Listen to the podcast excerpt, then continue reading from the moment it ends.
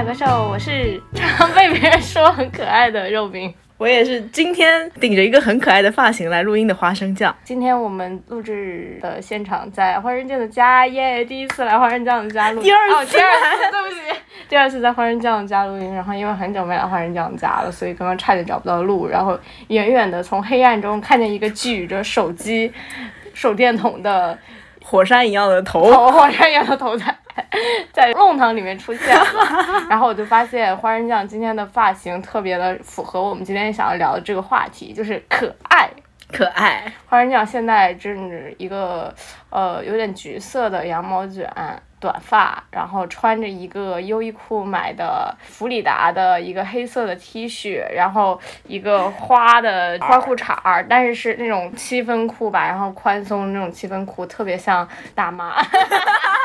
是大妈，也是一个可爱的大妈。然后去跳广场舞的时候会放那种很可爱的动画片的背景音乐的大妈。嗯，然后她拿起了她的酒瓶子，一口喷向了她的电脑屏幕。是因为我前一阵子就是刚好去北京了，然后跟大小咖啡串台，我发现就是录的时候喝点酒，就是感觉整个人比较松弛，录出来的话也比较可爱。我又开始扣题了。哇哦，鼓掌！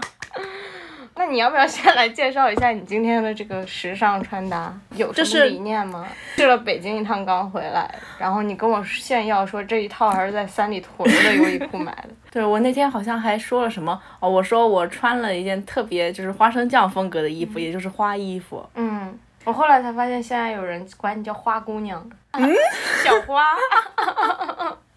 而且你这个就是 T 恤上的这个这个花纹和你的裤子好像是达成一致，色调特别搭，有点红，有点绿，对，就有红有绿。就很我。对，说扯了这么多，还没讲到今天的对，主题就害羞的又扯一扯头发，嗯让我们把这个话题扯回来。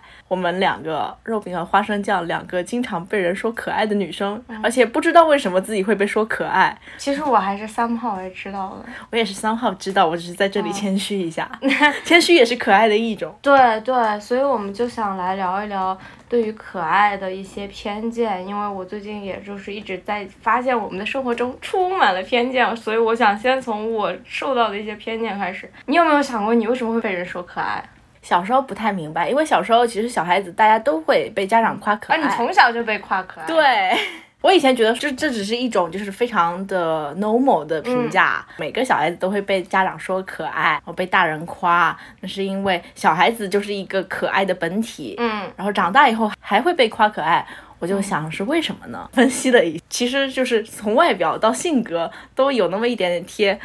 外表的话，可能就是脸圆，就是穿搭不会穿的那种特别什么冷艳啊、黑白啊、什么性冷淡风格啊。嗯，你平时穿搭比较有点 vintage，而且又不是那种 vintage，就是你不会穿特别女。哦，那是因为我有意要和可爱这个标签区隔一下，就是哦在外表上，但是在穿搭以外没有办法，总是被人说长得像高中生，有点对凡尔赛。你不也是吗？你会被人说是不是刚上大学或者刚上高中吗？嗯，我我我经常被人说，对，就是比我实际年龄要小，比如说是还在上没上大学这样子的，觉得就是我也是一个从小被说到大说可爱的。首先我的脸很也是圆脸，我跟花生酱一样都是圆脸，然后我从小就个子很矮，然后我到长大也没长高，然后我从小学，我从幼儿园开始我就是在第一排的，然后到现在我也没长高，所以个子矮就显得你没长大。你好像还是一个幼年的状态，然后包括可能我的皮肤比较好，哎，我也是的，很多人跟我。说过这个，就是可能好像显得就是比较年轻，嗯，然后包括我的在穿搭上，我确实我也是偏，嗯，就我也不会穿的特别成熟，因为我有见过跟我个子差不多高的女生，然后但是她会比我，嗯、瘦，然后她是瓜子脸，然后嗯她平时会穿一些，嗯，比如说细高跟儿啊，哦，然后那种收腰的连衣裙啊，然后还有风衣长款风衣啊，就是特别熟女轻熟的感觉，OL 的感哦觉。，那你会穿的是什么？我绝对不会穿成那样。我我我一个就是就是穿的运动风嘛，休闲。对，休闲运动风就穿个大 T 恤，还有一种就是，我觉得我可能会穿的比较粉，彩色一点，嗯。你的彩色跟我的彩色又不是一个彩色。对，我是那种明亮的彩色，夏天的彩色，你是那种秋天的彩色。嗯嗯。那你觉得就是除了外表上，在性格上有有影响别人说？我觉得性格上可能会比外表更明显一点。性格上，因为我从小到大都是被人说那种什么爱笑的。我记得小学的时候有一个叔叔管我叫笑眯眯，很喜欢捏我的脸。当然现在看起来好像是性骚扰。对啊。但是当时的我觉得，嗯。这个叔叔喜欢我啊，对，而且是从小一直被说到大，就是觉得说性格开朗，actually not，然后什么幽默啊，就是那种不管是在线上聊天，可能别人跟我说话说着说着就哈哈哈哈，你真的好好笑，笑死了那种。然后还有就是有时候会有一些冷幽默啊，可能是因为精神英国人的缘故。哎，那你这种幽默是你刻意为之的，还是你不自觉中流露出去的？我觉得都有，因为我会有一种就是可能略微那种哗众取宠的倾向，搞笑担当。哎，就是那种如果在一个场合里面大家都死气沉沉，那我觉得我就要当那个，就是我要当那个搞笑担当，就希望维持这个气氛保持活跃。嗯，然后还有就是可能脾气比较好吧，就不管在工作中还是说跟朋友相处，甚至是在感情里面，我都是那个试图维持和平，嗯，peace and love 啊，大家都爱我啊，也没有什么攻击性。我觉得我们刚刚讲到就是可爱的外表，外表的可爱性。我在想，就是到底是从什么时候开始会有这种，就是觉得什么样的女生会是可爱的？然后我就想，最早的时候，日本动漫传到中国来的时候，就是她那种女生的形象，就是很卡哇伊的那种，就是这个词最早传到中国来的时候，就形成了我们对可爱的女生那种认知。就是眼睛超大，圆圆的，然后就是说话嗲嗲的，然后穿着那种什么 J.K. 制服，然后是那样子的，就是可爱的意思。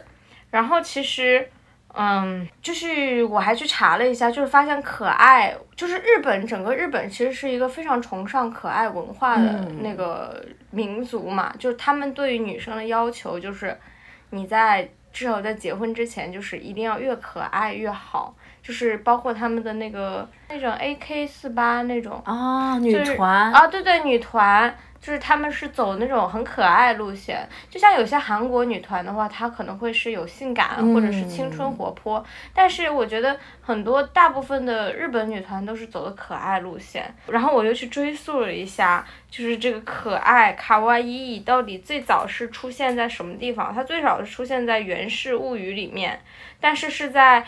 上世纪七十年代的时候，可爱的文化才在日本形成了井喷。其实就是还有一个词叫做萌嘛，嗯，就是萌和可爱，其实在某些语境里是一个意思吧。对，对对对。然后那个时候就是 Hello Kitty 火了，就是一九七四年的时候，然后就是各种文具呀、公仔呀，还有那些书包呀之类的笔呀，各种周边。对，然后日本女生们就开始流流行写那种圆滚滚的字体，然后还甚至加一些涂鸦什么的，就显得好像这种就是一种女性的特征。其实卡哇伊就是这个词在日本的这个字典里的定义是可爱、讨人喜欢、有吸引力的，然后还有一些潜在的含义，就是说孩童般的天真无邪的小巧的以及宝贵的。有一个叫居泽女子大学的一个石田香织。石田卡奥里，他在一篇论文中写过，就是说“卡哇伊”这个词的发展历程当中，柔弱、短暂和脆弱的含义就慢慢被添加进去了。所以这个词就存在着一种，就是你想要去珍惜、想要去保护的性格特征。它也是日本当代的一个女性的特质，就是他们的社会会普遍认为女性不管是在体能方面还是在情绪方面都是比男性弱的。所以说，包括我们的整个的长期的这个社会文化，也是在加强这个女性的弱的那一面。所以说，就是男性觉得一个女性可爱，他是不是就会发展出一种想要保护她的那种愿望？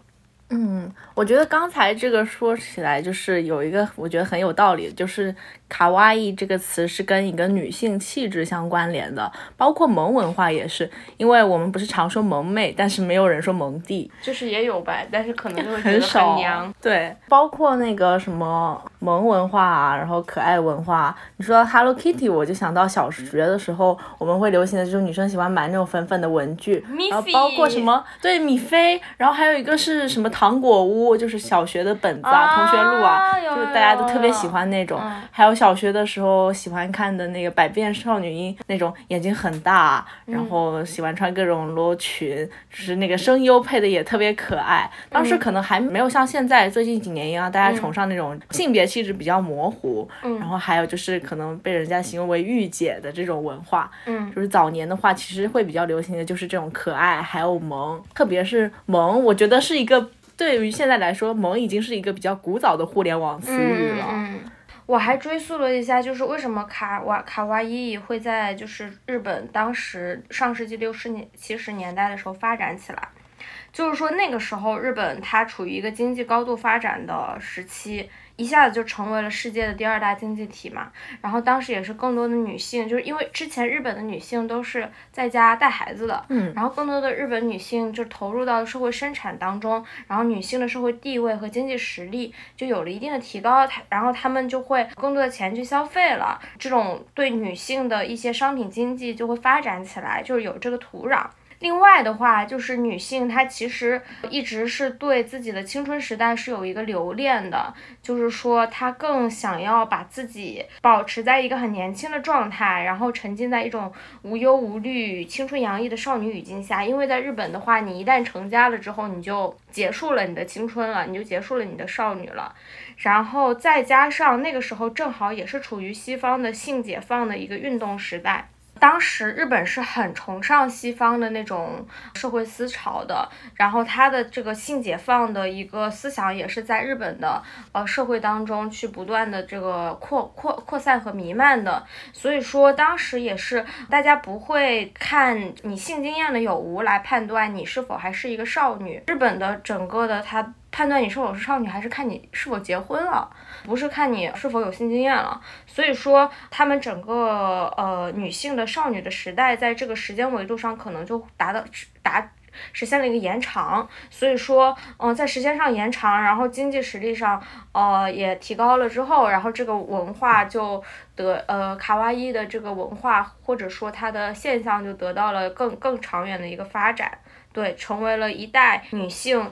共同的审美追求，然后包括男性，他们也非常 buy in 这种文化吧。就是日本不是有那种 宅男经济吗？宅男经济，对，就是围绕比如说 AK 四八的那种什么握手会啊，然后那种夜店里，可你你即使不是去购买性服务，但只是比如说去聊聊天啊，或者是有一些轻微的肢体接触。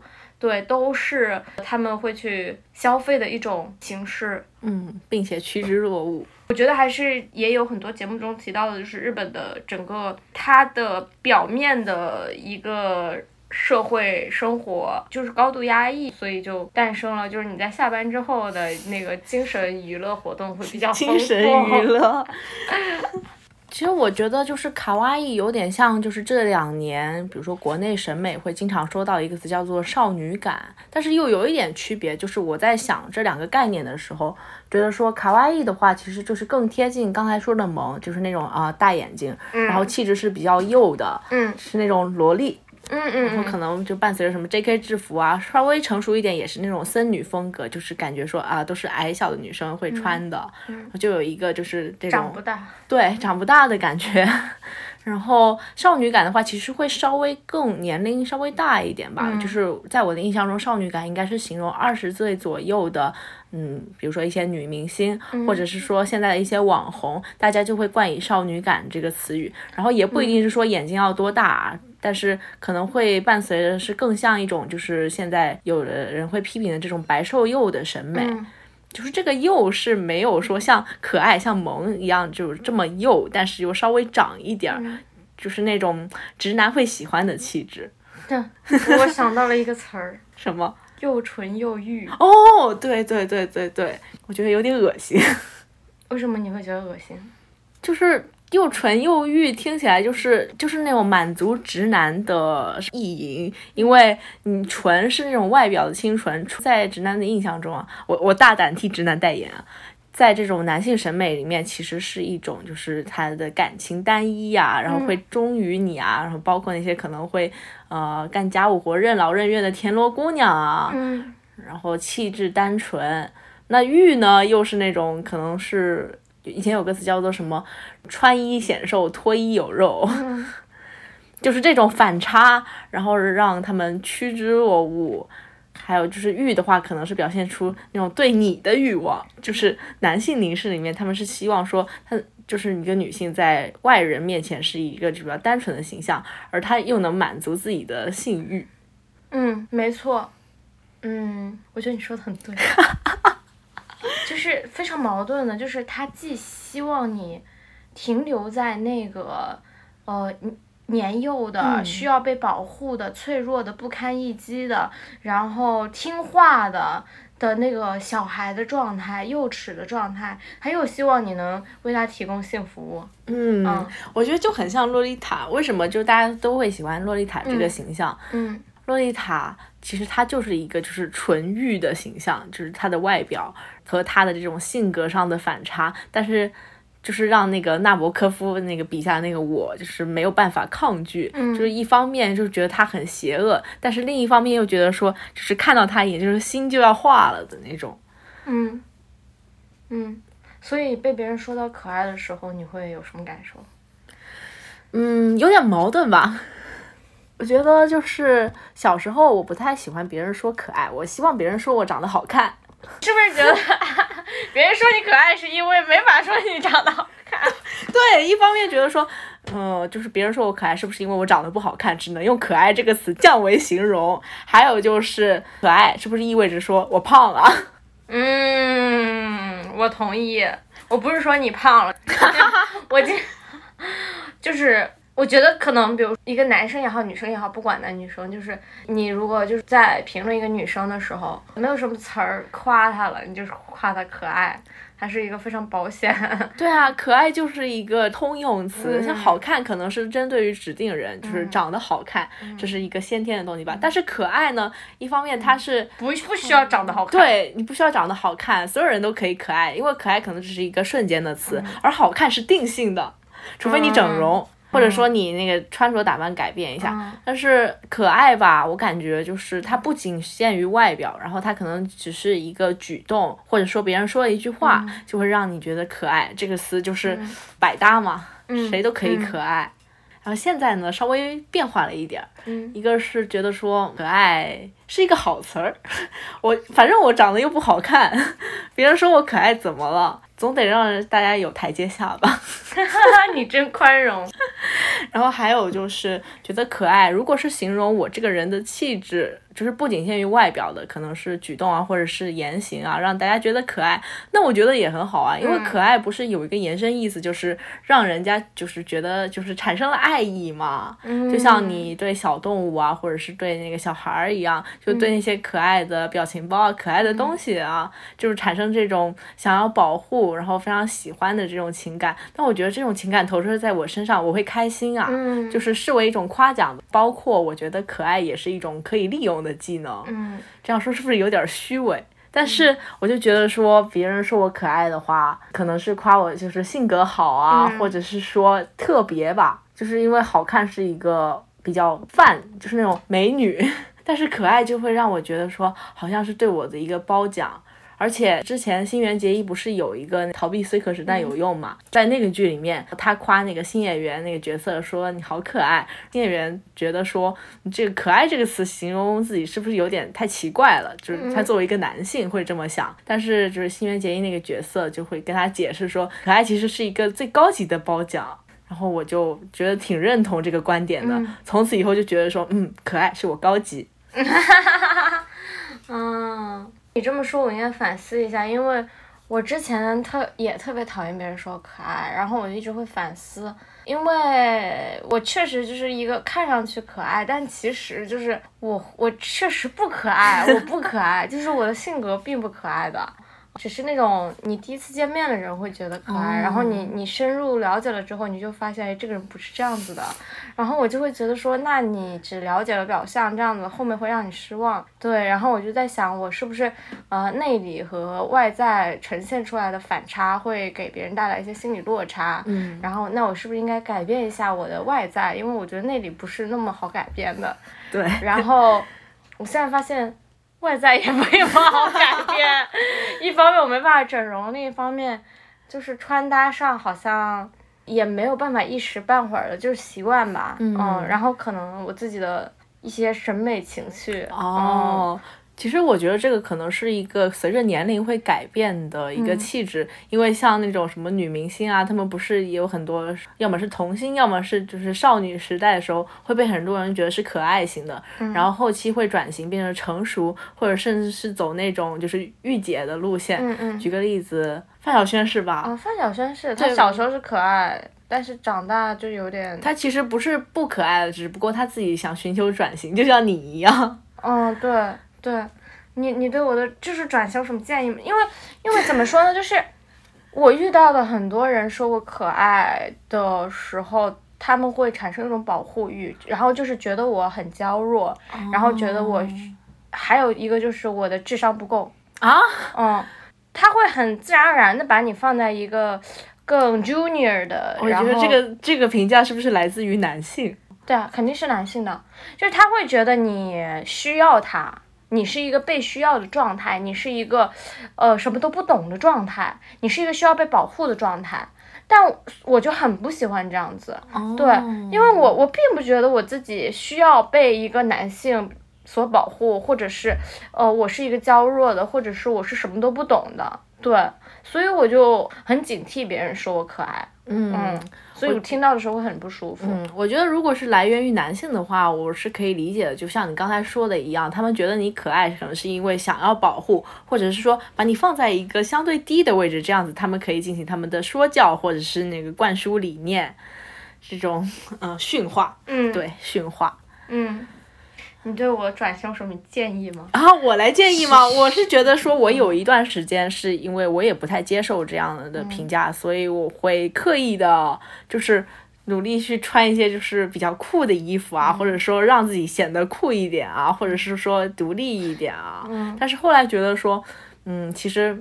首先，你没有办法脱离于这个社会，或者是说脱离于你的就是一个人际关系网去独立，就完全独立的生活。然后我觉得我也没有这个能力，再加上说，我觉得在职场或者是说在这种就是男女相处的时候，觉得可爱有时候是一种人设。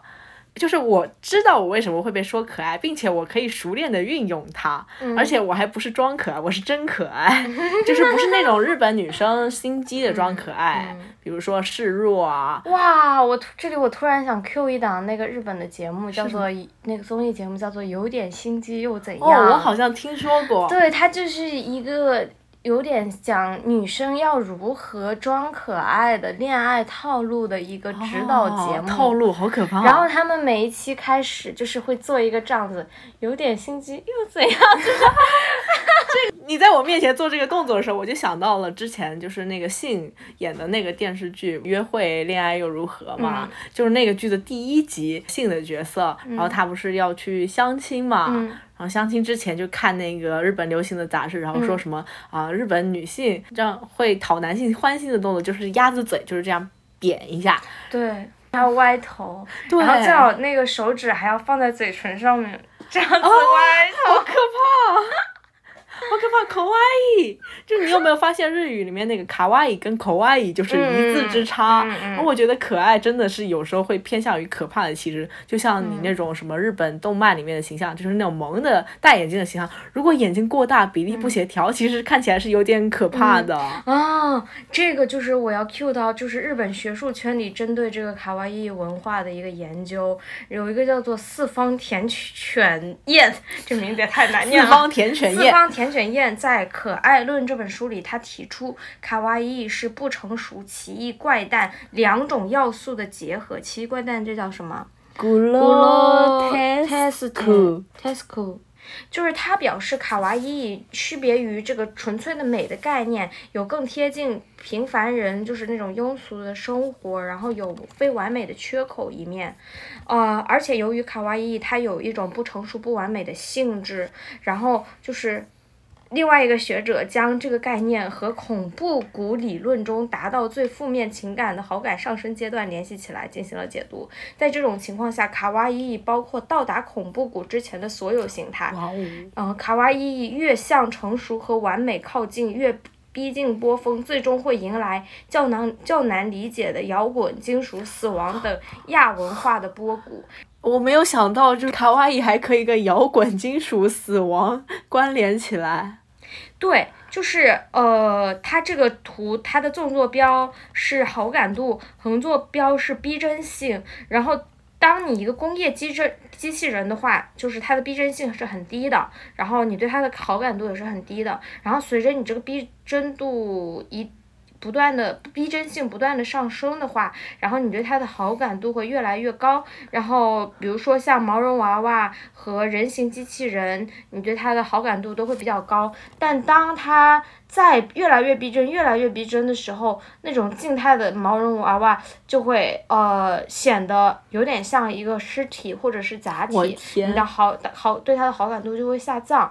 然后嗯，如果是动态的话，那呃。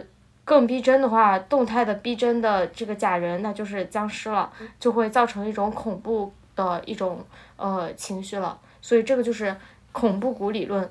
嗯，我我会把这个图附在 show note 当中，给大家理大家去查看一下。我都有点不理解这个是为什么。有一些日本动漫里不是会有一些那种僵尸的形象，或者是一些妖怪，一些那种晴天娃娃，它其实哦一方面它代表着一种可爱，但另一方面它其实又代表着一种死亡、僵尸的那种气质。包括那种眼睛超大的，以前小学的时候流行的 SD 娃娃，其实嗯我觉得丁九是有点恐怖的。哦，那还有那个什么巫毒娃娃，你知道吗？哦，对对对，就是那种其实有一种邪恶的气息在就是里你你面的。那像那个容嬷嬷扎的那个针，就是把把它当做紫薇，我扎死你，扎死你，扎死你！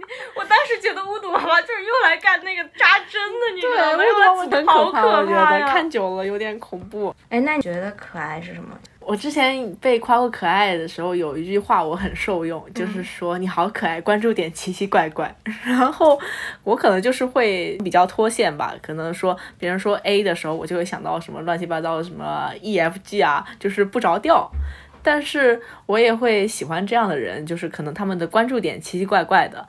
我举一个例子啊，这个这个时候我要说我的 crush 了，再多最近又有新的 crush 最近没有了。前尘往事，我的某一段 crush，就是我这个义无反顾跳下去的点呢，其实是因为我跟他之前讨论到一张专辑，它是一个实体专辑，嗯，然后这张专辑有着丝绒质地的封面。我说那张专辑很好摸，然后他当时好像说什么猫也很好摸啊，嗯然后我当时就就是那种啊，喜欢上他了啊，就是一种奇怪的关为什么这么。喜欢上？反正就是奇奇怪怪的一些冷幽默啊，然后关注点跟常人不一样啊，嗯这就是我会喜欢的类型。要是我遇到这样的男生，我给他翻一个白眼，然后把他拉黑。对啊，没有拉黑吧？都在想什么呀？对，我就，还有就是是落落大方也是一种可爱吧，因为如果是那种有点小家子气，然后示弱啊，或者是有点拧巴，或者是那种就是畏畏缩缩的人，我觉得就不是可爱。我觉得坦荡，坦荡就是可爱的一种气质。嗯嗯还有就是一些日常的小细节啊，如果别人经常发说啊什么植物，就是什么看到小植物啊，就是这种喜欢观察生活的那种细致的人，我也会觉得他们很可爱，就是一种像日剧一样的生活感。看来你还是深受日本文化荼毒。对啊，你看我刚才举的不都是日剧吗？嗯 就是这种日剧里面的生活家常，是我很喜欢的。嗯，是那种生活之美的感觉。嗯嗯，就日对式美学。对。嗯，那你喜欢的可爱是什么样子的呢？就是我觉得可爱就值得爱嘛，值得爱就是我觉得可爱啊，就我喜欢的，就跟你刚刚其实你也你也说就是你你喜欢的，就是我记得我当时，嗯，特特别喜欢，嗯，我我小的时候吧，读王小波的那个《爱你就像爱生命》的时候，我特别喜欢他写的，就是，呃，给李银河的那个情书，嗯我来读一段，我还把它抄在自己的本子上。是因为觉得这段话好吗？还是说希望成为李银河那样，就是别人会给你写这种可爱的情书？呃，我有写模仿王小波写给别人过。哦，嗯，对，真的，然后还写诗什么的，就是模仿他。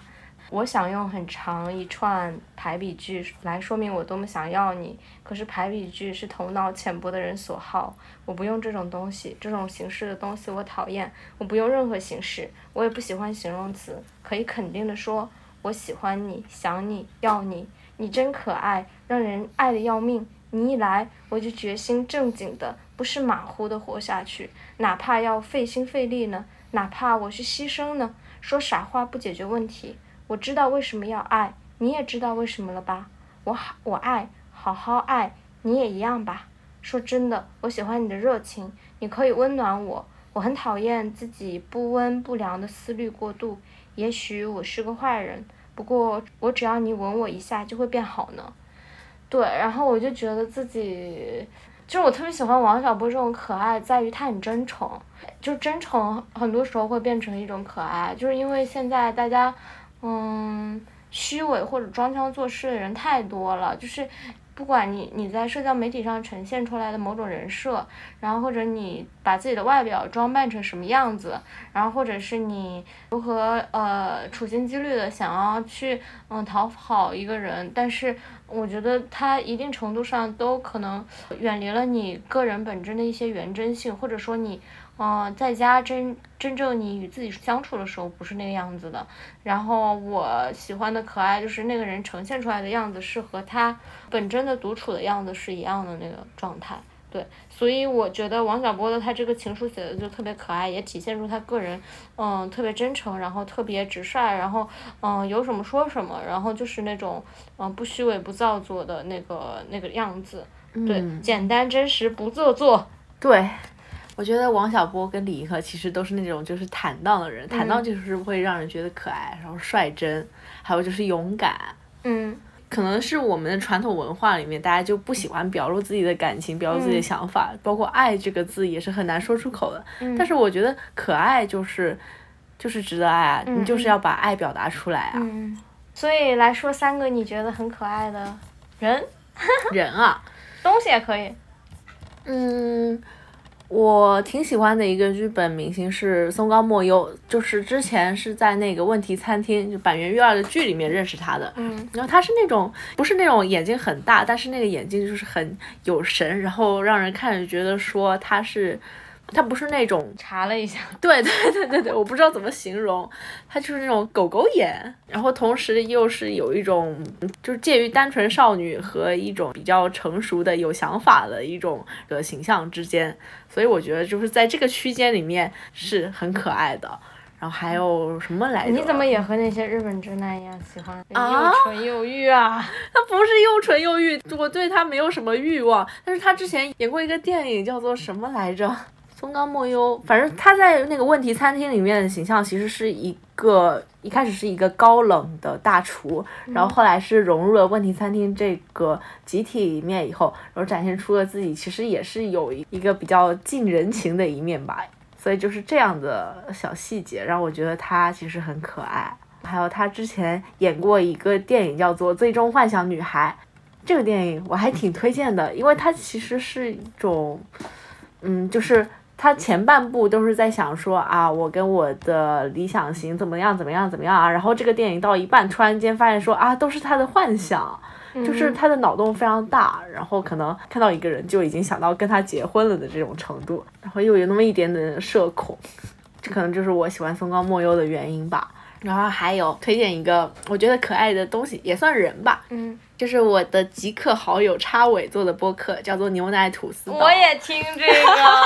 特别可爱。嗯他在日本，然后每次就是在播客里面都会播报说日本最近的便利店新品，嗯然后一家一家报过来，而且他的声音特别的元气，还是那种带着川普口音的元气。嗯我就试图模仿，因为我之前好像有一次 Q 到他的节目，就是会说什么三明治啊、奶油面包啊、什么新品饭团啊，但是我就觉得说，我就是没有办法元气的说话。我如果是模仿他的腔调，我就觉得自己好恶心。就是这种自然的可爱是我达不到的，所以而且我觉得他就是非常真诚，因为他经常在我的播客或者是说其他的播客下面就是夸奖，而且他还说了我们可爱。啊，是吗？不信你去看你五五那一期骑车的节目。哦，是吗？我我看看，嗯，找到插尾这个，是吧？阿肉每次都笑得好可爱哦。他叫我阿肉，这个这个称呼也好可爱，没有人这么叫我。嗯，而且我觉得他的声音有一种蜡笔小新感。哎，你说的对。嗯，就是嗯这样子的感觉。是不是川普自带一种就是就是觉得很可爱啊？就这样子很可爱。所以我要说，我觉得可爱了嘛。嗯。我相信你的选项跟我不一样。想在这里推荐，就因为我看韩国综艺比较多，我想给大家推荐《新西游记》以及他的 他的整个嗯演职人员。我特别喜欢罗英石，就是这个罗 PD 这个人，以及他做的所有综艺吧，也不算所有，我也没看过所有，但基本上大部分我都看过。之前看过他的一本书，叫《反正竞赛还很长》。然后他在这本书里就是写他自己呃做 P.D. 的这呃这么长几十年的经历。然后他就写到一段话，有他他的很多语气就非常真实，非常非常真诚，就让我觉得很可爱。这里写的是就是他在电视台工作，然后呃突然他就在事业如日中天的时候就是休假，然后去冰岛一个人旅行。然后他就说去冰岛的。这个旅程让他特别失望，然后他本来觉得冰岛大家说天花乱坠特别好，然后发现他就是又冷又累，然后也还看不到极光，就极其失望。他会写一些很奇怪的一些想象，什么其实是狐狸变身而成的婀娜多姿的女主人，引诱饥饿的旅客，用美味的酒和食物招待他们之后，再把他们的肝当做用餐的代价吃掉。在冰岛，该不会也有半兽人或者食人怪会变成变身成人做什么坏事？吧，狐狸我是不确定，至少感觉狐狸应该长得会很性感，但我不想被半兽人或食人怪抓走啊！而且用餐的代价应该也不是给他干就可以解决的问题。这一段话就是他想要在那个冰天雪地里找不到餐厅，然后就是饿着肚子开车开了好几个小时都没有找到一家餐厅，然后气急败坏的说说下这句话，就让我觉得他在情绪很不好的时候，他也不会就是发脾气啊什么，就是发脾气也发的很可爱呢。就 是很有想象 力。我看到这段话的时候，如果你不说这个背景的话，我会觉得哇，好恐怖啊，就是那种黑童话的感觉。对对对对对，然后再举一个，就是大家都肯定认可的新垣结衣吧，也是最近。我不认可啊！你不觉得他可爱吗？我不觉得他可爱，我觉得就是那种对我来说是眼睛太大了，然后他没有演技。我觉得他的演技一直一般，然后又傻白甜。可爱傻白甜可不等于可爱。傻白甜的重点在于傻。哦，那是这样，很多人会觉得新垣结衣可爱。嗯。然后，嗯。其实我觉得，如果是新垣结衣面对着我，然后眨着他那扑闪扑闪的大眼睛，那我也会投降的吧。但是我不会想跟他结婚。嗯。此处应 Q 新演员。还有什么你觉得可爱的东西吗？或者人？你觉得我可爱吗？可爱 啊！我这里想 Q 张悬。其实我一直都不太认识张张悬，然后只是最小的时候，最初听到他就是他唱的那首《宝贝》。哦，是我的宝贝，宝贝，这这这首歌真的很可爱，很温柔，然后就很温柔，就像摇篮曲一样。然后我就觉得啊，可能她是一个这样子可爱挂的一个女歌手。长大的时候，然后接触到她其他的音乐，才发现她其实不是这样的，她有很多自己很想的很深入的思想。对。然后包括我最近听她在卧房录歌最新的那期节目，然后她有说到一些很温暖的话。就是我觉得他会说，就是他很温暖，就是有时候对我来说，这种温暖是一种可爱的。他在这期节目里说，就是越长大越觉得真正的喜悦在于你拥有一份任不是任何东西可以给你的安全感，包括男生，包括你消费的东西都没有办法给到。只有在你的思考，当你的选择和你的所有作为都跟着你自己的生命在走的时候，而不是借由别人去定义什么。去确认的时候，这样的平安才是最大的平安。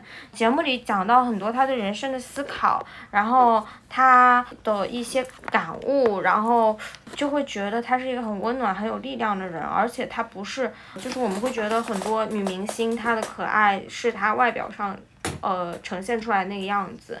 但是我觉得真正的可爱的灵魂是应该是有深度、有自己的思考、有独立的，而且是不会是去向外物去谄媚的。嗯，是想要跟着你自己人生的轨迹、你自己的想法，坚定的往下走出去的，呃，一个生命才是最可爱的。嗯嗯。我觉得就是可爱，其实是跟生命力相关联的，因为你不会觉得说一个死气沉沉的东西可以用可爱去形容。我还想 cue 到就是张悬在这这篇。这这这期播客里讲到他这个关于我爱你这首歌，有很多人会觉得它是一个情歌嘛，但其实他说他这首歌讲的是他人生这个阶段一种很谦卑的一种心得。他在看着他的家人和朋友的时候，不管是得意还是失意，或者说大家有矛盾的时候，想要尽力去追求自己想要的东西而不得的时候，他就会感受到，觉得这些他深爱的人，他能够为他们做的事情其实是不多的。但是呢，呃，他能够用这些歌，然后让他们去感受到，呃，他在他们生命当中发挥的一些作用，然后记录下他们的一生是怎么过下去的，就是这是他呃人生中想要去做的一个事情。我就感觉到他是一个散发出爱的人。我觉得，呃，一个给予别人爱的人是一个可爱的人，是一个值得被爱的人。对，所以我也想要成为一个能够给予大家爱的人呢。小太阳吗？对，要温暖大家。这也是北海怪兽想要去做的事情，温暖大家。你对别人笑，然后大家也会对你露出笑容的可爱。是的，是的，是的。就是对于这个世界坦诚，然后世界也会对你笑容相待。是的。啊，开始升华了，升华完了已经。我们俩不约而同的比起了大猩猩。对，如果我们是 Zoom，或者是说有一个摄像头在前面的话，就看到我们两个共同比心。比心。耶。我们今天就先录到这里吧。对，我觉得我们这期节目可真可爱呀。啊哈哈！所以这么自恋啊？哎，所以如果就是在这期节目的评论里面，大家说你可爱，你会认同吗？你会高兴吗？最近大家说我可爱，我都还挺高兴，因为在互联网上，他不是因为看到我长什么样子说我可爱。